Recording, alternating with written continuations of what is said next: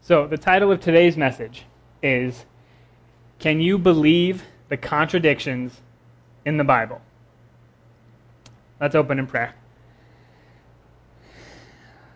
Lord, we come before you. We thank you for we thank you for the opportunity we have to gather as a church. We thank you for your word. We thank you for the message that you give. I pray, Lord, that this message will not be anything that I have, anything that I came up with, but that this message can be just a glory to you and it can be your words speaking through me. I pray, Lord, that the message can be received in hearts and minds and actions today as you as you will it and as you work and move in, in the congregation today. Lord, I just ask this all in your Son, Jesus' name. Amen. So, the Bible is full of contradictions.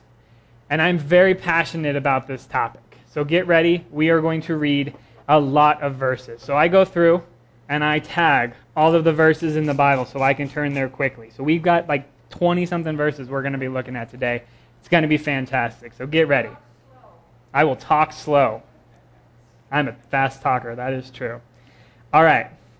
So let's take a look at several contradictions. The first one is going to be in Proverbs 18:22.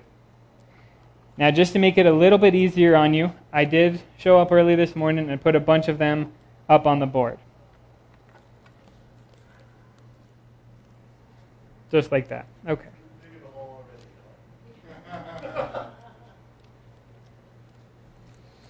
All right. Proverbs 18:22. He who finds a wife finds a good thing and obtains favor from the Lord. Okay. That seems pretty self explanatory, right? So turn with me to 1 Corinthians 7 8. 1 Corinthians 7 8. But I say to unmarried and to the widows, it is good for them to remain even as I am. Wait, what? First verse talks about being married. Good to be married. Second verse says, no, no, no, no, I'm just kidding. Don't get married. So let's read a couple more, because maybe that's the one time thing, right? The Bible can't keep contradicting itself. So let's go to John 15 8.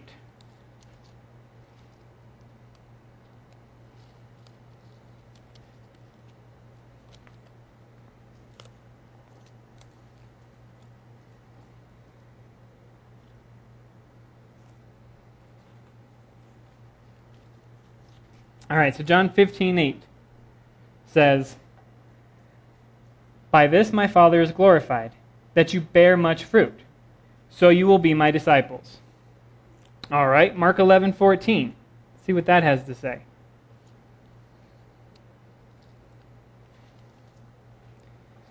So Mark 11, 14 says, Let no one eat fruit from you ever again. Wait, so do I sell fruit or not? What's going on? Surely there can't be any more, right? Wrong. All right, let's go to Proverbs 41, 1. So, Proverbs 41 1. Blessed is he who considers the poor. The Lord will deliver him in time of trouble. All right, Exodus 23 3.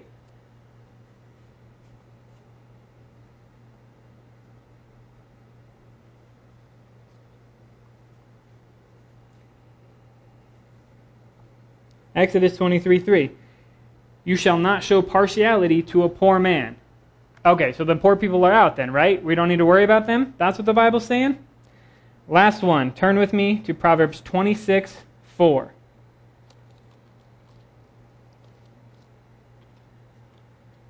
I'm giving you plenty of time to turn there as I try and find where my tabs are. Yes. Good call. Before Revelation. Fabulous. So if you ever need to know where it is, anything is always after Genesis, before Revelation. All right. So these two, these contradiction verses are right next to each other. Proverbs 26, verse 4 Do not answer a fool according to his folly, lest you also be like him. And then 26, 5 Answer a fool according to his folly. What is this? I feel like a fool just saying this. No comments from the peanut gallery. So, clearly, some of these verses were a bit of a stretch to be contradictions. You need to look at what comes before it and what comes after it and what they're trying to say in order to get the full message. But unfortunately, that's what the adversary does. He takes little bits and pieces and uses that to try and disprove the Bible. There are so many critics of God's holy word. We've got Da Vinci, the Jesus Seminar, you name it, they're probably a critic of the Bible unless they're a believing Christian organization. So let's set some groundwork to this study. So I've got a few questions for you. First off, do you believe these statements? Number one, God cannot err. Yes? Pretty easy one? Okay. Number two, the Bible is the Word of God. Yes? Another easy one? Okay, perfect. So let's look what the Bible has to say about those two statements. So the first one we're going to go to is John 17 7.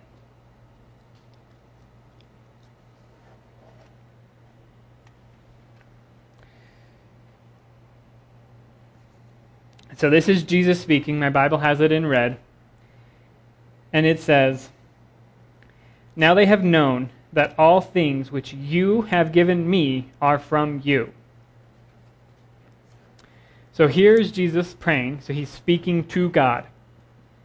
He calls it your word, meaning God's word.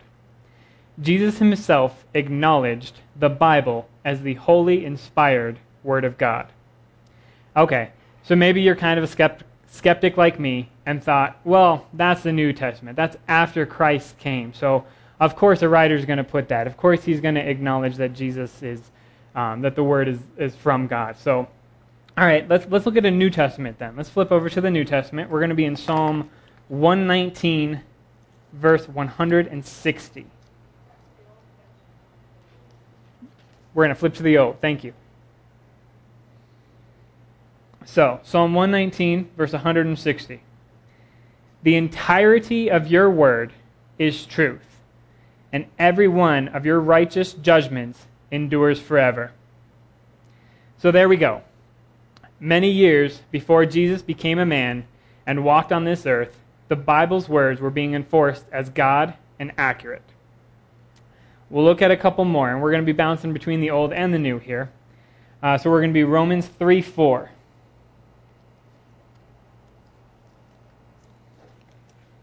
So Romans 3 4 says, Indeed, let God be true, but every man a liar. Titus 1 2. Titus is a hard one to find because it's an itty bitty. So I'm going to give you a second to find Titus 1 2. It's right after Timothy. We have some awesome Bible stewards. So Titus 1 2 says, in hope of eternal life with God, which cannot lie, promised before time began. So, God cannot err, but humans can. The Bible repeats it over and over that God is infallible, but humans are not. Let's read a couple more verses just to really drive this point home into your heart. We're going to be in John 10 34 and 35.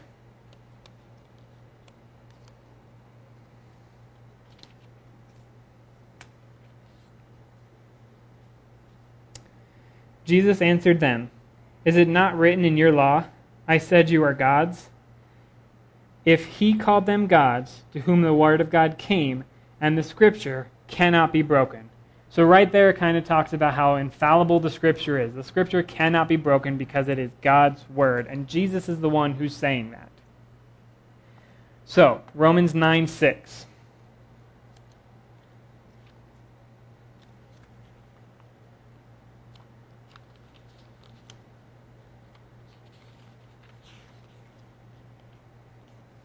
Romans 9, verse 6. But it is not that the word of God has taken no effect, for they are not all Israel, excuse me, for they are not all Israel who are of Israel. So, how can a flawed being write a perfect document? How can a human write something that's infallible? Well, we're going to go into that in a little bit. Stay tuned. That's coming. The Bible also calls itself Scripture. So turn with me to Galatians 3 8.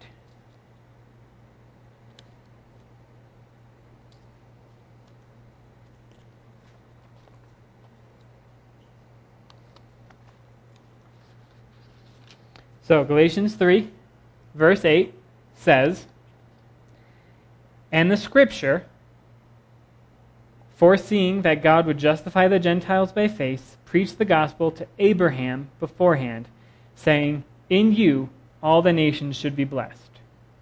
So, this is written in the past perfect tense. So, what does that mean? Well, it means it was and it still is. This word stands and is indestructible. No other book in the history of time has withstood the test of time like the Bible, and many books have tried. This stands above customs and traditions and rules and everything. So Jesus picked the most controversial story in Jonah and he confirmed it. So Matthew 12:40 says that.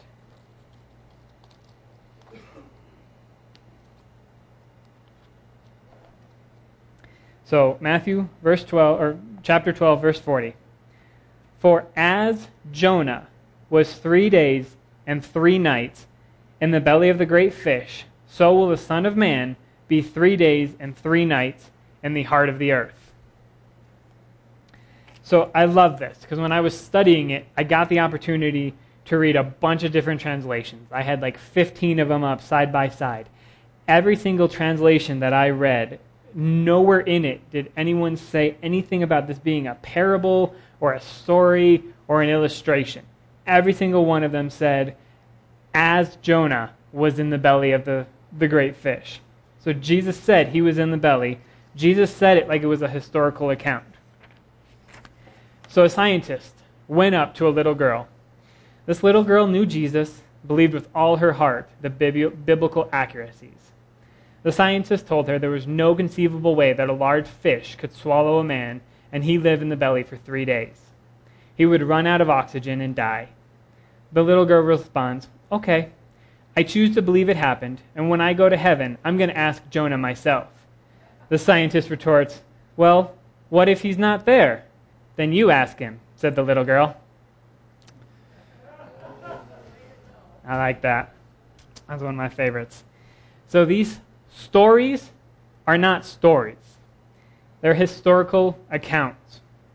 Genesis happened.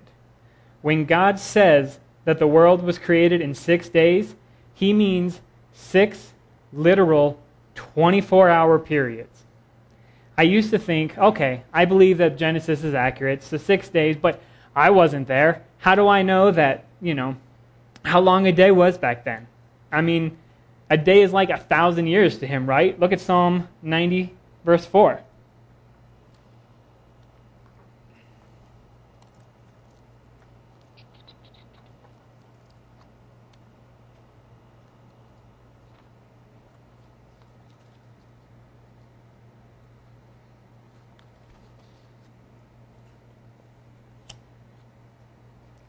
So, Psalm 90, verse 4 says, for a thousand years in your sight are like yesterday when it is past.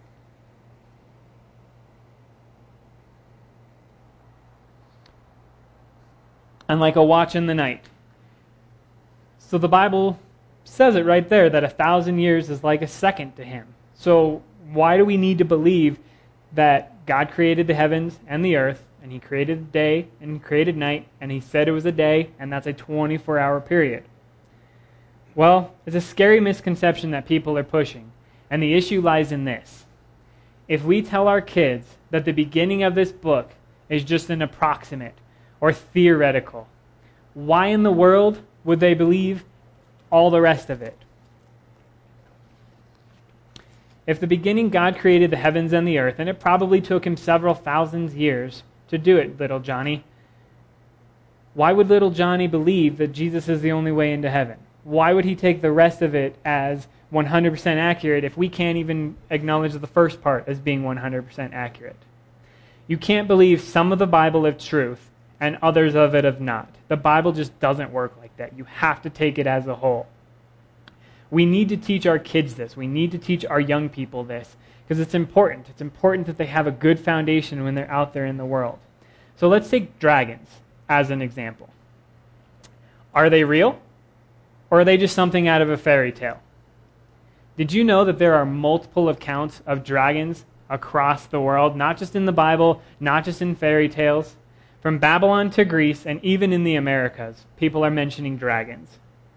Multiple accounts were made by eyewitnesses, several, several of whom were believers. So we can, we can take these information and hold on to it.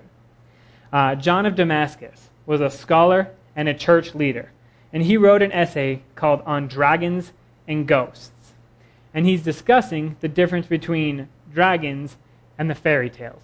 The fairy tales gave them mythical powers. The fairy tales gave them the ability to breathe fire and guard treasures and things like that. That's not accurate. But dragons did exist. Most accounts of dragons are included with known living creatures. So whenever you're looking at an account of dragon as a historical as a historical piece, they're mentioned with animals that we can know, things that we can associate with, like lizards and um, all kinds of other things so it goes lizards, and then it mentions, you know, a bird, and then it mentions a dragon. They don't lump them into lizards most of the time. Um, the dragon is mentioned in the King James Version 22 times. So let's take a quick look at the origin of the word. The original biblical Hebrew text included the word tanin for the word dragon. So that is a land or sea serpent or a dragon. The Greek text so when it was translated from the Hebrew into the Greek, the Greek used the word drakon, and that's where we get our English word dragon. So clearly, when the translation of the King James Version was originally done, it makes sense that these creatures described in the text were familiar. These were things that people were actually able to see because they already had a word in existence for it. They didn't use another word, they had a word that, that described what they were seeing.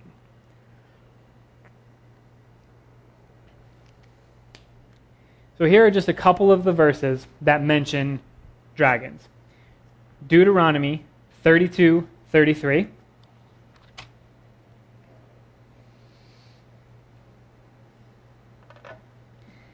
Their wine is the poison of dragons and the cruel venom of cobras. Psalm 91:13.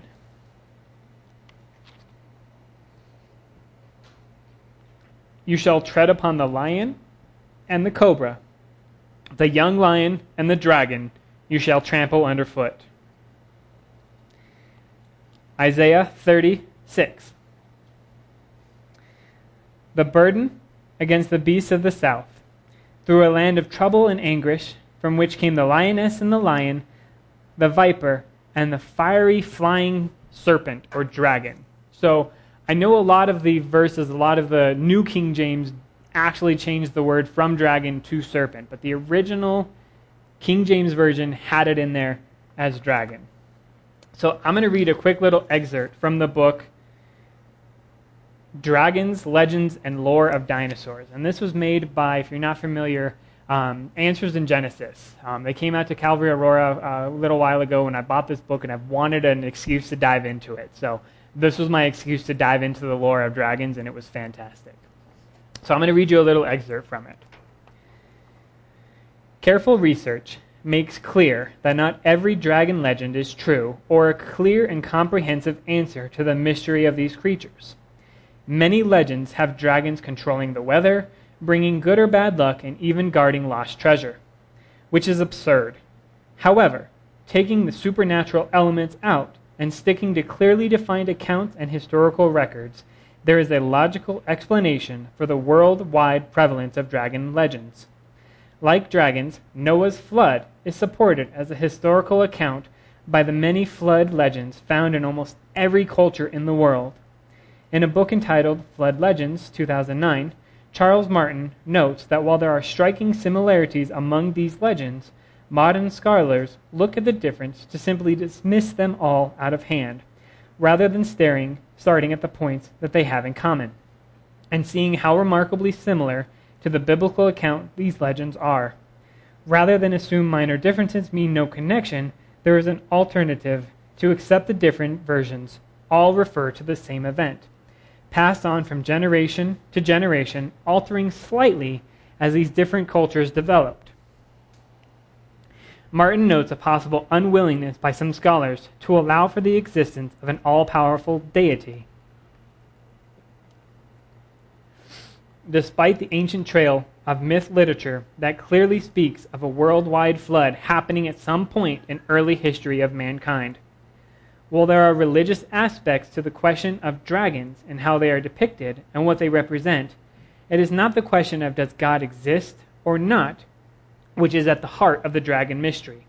It is another religion that tends to place dragons as mere fable rather than creatures, and it is the religion of evolution by arbitrarily discounting that creatures, such as dinosaurs, could have lived with man, then the dragon myth, by extension, cannot be real stories of encounters with living creatures. For the Bible to, from the Bible to other written accounts to oral history communicated down through time, it is clear that dragons were not magical or even mysterious. They were simply dinosaurs, existing in a world with men and women who preserved these encounters in legends, artifacts, and oral tradition. So that was a really fun side jaunt into dragons. But what I want to do now is focus on the scientific and historical evidence for the Bible. So I'm going to do this rapid fire, but I'll slow down and not speak too quickly. But I'm going to throw a bunch out you. Ready? Okay. So there is proof in archaeology. Back in 1906, archaeologists found remnants of Hattusas, the ancient Hittite capital. You remember the Hittite? The children of Heth. 1947, the Dead Sea Scrolls. These reputed claims that passages like Isaiah 53 were written after Jesus by the church to alter church history. 1993, the House of David inscription was found. So every one of these is a historical document that you can see today. You can fly over to Israel, you can see the Dead Sea Scrolls, you can verify that the information I'm providing you with you is completely accurate. So then we go into accuracy. So compared to other manuscripts like Aristotle, no one disputes Aristotle was a real person, right? No one believes that their teaching that his teachings were made up. They may not be right, but they weren't made up. There was an actual man who actually said these things. Or the story of the Homer and the Iliad. While that was a story, it didn't actually happen, but the story itself is believed to be an actual story that somebody had told and written down, right? So here are the numbers of the manuscript found for each historical account. So the scholars believe, all right, Aristotle was a real person who really walked this earth. We found 48 documents for his historical account. Homer in the Iliad, we found 643 documents for his account. Take a guess how many for the New Testament? How many manuscripts of the New Testament have been found? 24,000 have been found. So, clearly, the Bible is not based on anything. It is based on the Word of God that was written many years ago. So, let's take a look at the authenticity of its claims. It is very self damaging. The book itself is very self damaging. Why in the world, if we made up a book, why would Christians make up a story, specifically the account of Jesus asking God in the garden to get out of his mission? If we were going to make something up, if people way back then were going to make something up, why put that part in? Why put in the part of Jesus praying, "Please let this cap this cup pass from me"? Also, it has women as the first eyewitnesses. Why invent women as the first eyewitnesses of the resurrection in a society where women's testimonies were not even allowed in court? It would have made more sense, if you were inventing it, to use a man. Lastly, the apostles. Why depict the eventual leaders of the church as petty and cowards who actively and passively denied their master? Multiple accounts of the Bible talk about how flawed and how imperfect the disciples were. If we were going to make this story up, I think the old Christians could have done a much better job at making this story up. So the Bible has an answer to all of those questions. Why do this? Why make this stuff up? 2 Peter 1 16.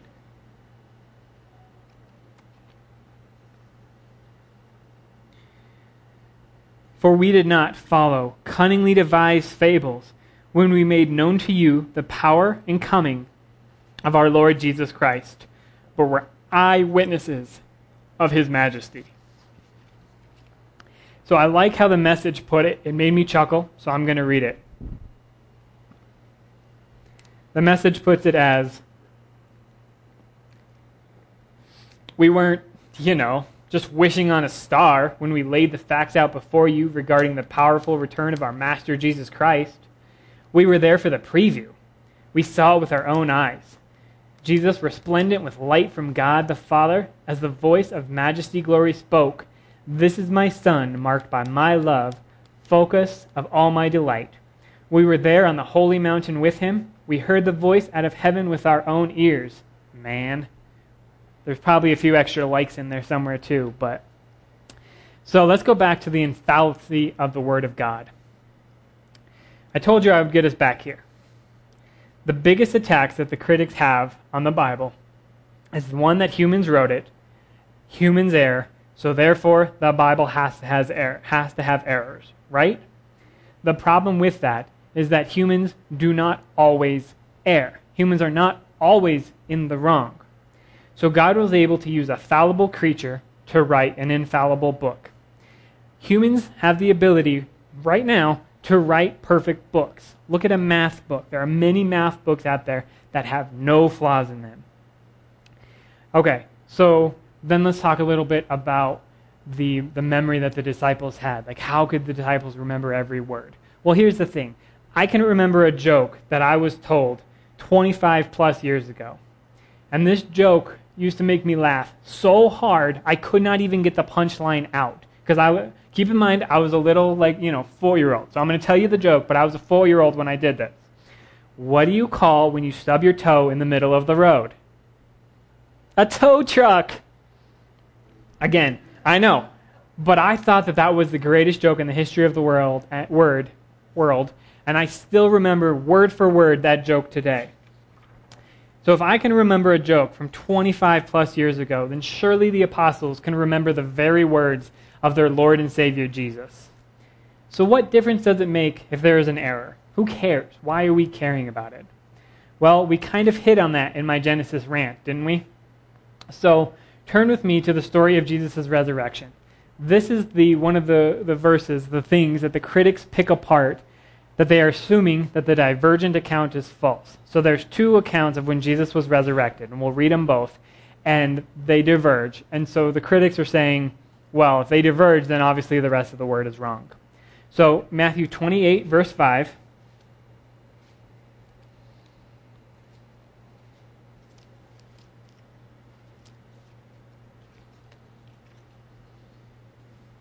So, Matthew 28, verse 5. But the angel answered and said to the women, Do not be afraid, for I know that you will seek Jesus who was crucified. Then go to John 20, verse 12.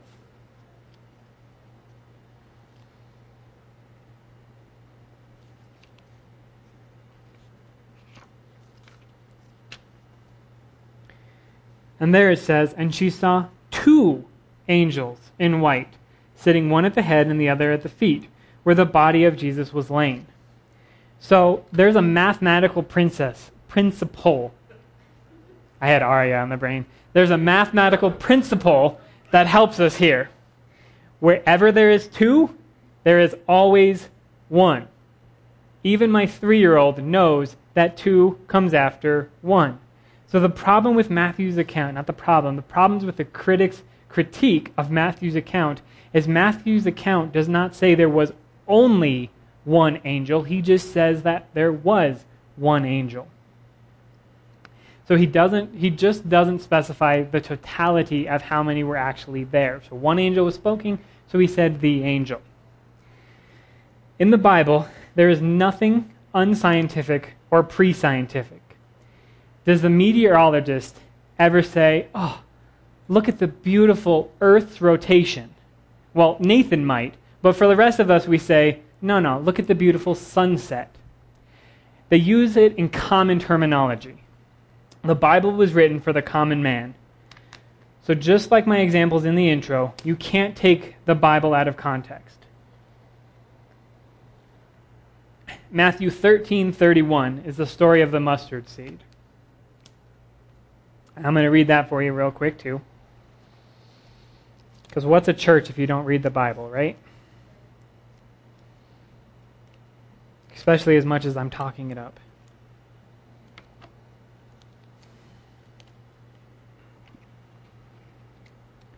So, Matthew 13, 31.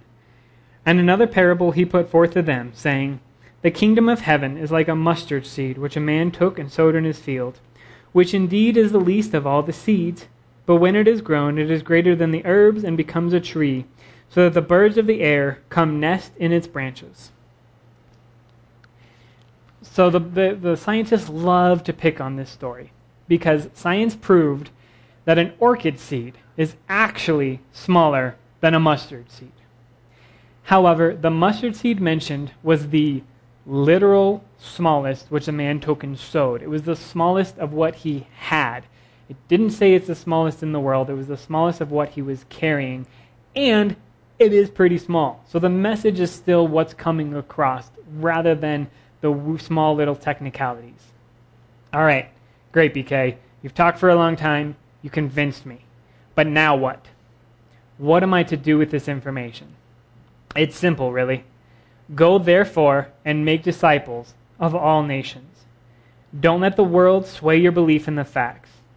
Rely on His Word, rely on His power, and how it was made manifest in your life. The work that He has done in your life and the words that He has given you in this book are all that you need to make a disciple. Sawing someone in half is, not, is going to draw a crowd, but your life and actions are going to draw someone to Christ. Trust in this word to guide your life. You now know that this book is perfect. Use it study it, rely on it. Having a bad day, maybe a bad week, heck, even a bad month. Is it maybe because you're not trusting in the everlasting promises that the book has to offer? I think in all of our hearts, Christians know this book to be everything they need. But then that little thing of self and flesh comes along, and we think, well, how do we know God didn't just create monkeys and over millions of years garden Adam and Eve evolved from that? Because the Bible did not say that. We need to trust in the words of this book as Jesus did in our daily lives. So, I leave you with this. Are you going to criticize the Bible or are you going to let the Bible criticize you? Let's pray. Lord Jesus, thank you for the message you've given us. Thank you for the time that we have to gather in our country and pray that it can just be just a time to, to let it sink in and to glorify you. I pray that we can draw words and draw strength from your from your word, from your perfect word. We thank you for sending your son to, to die for us. We thank you for the freedoms of this country and we pray that our time today can be blessed and the worship can be blessed. Amen.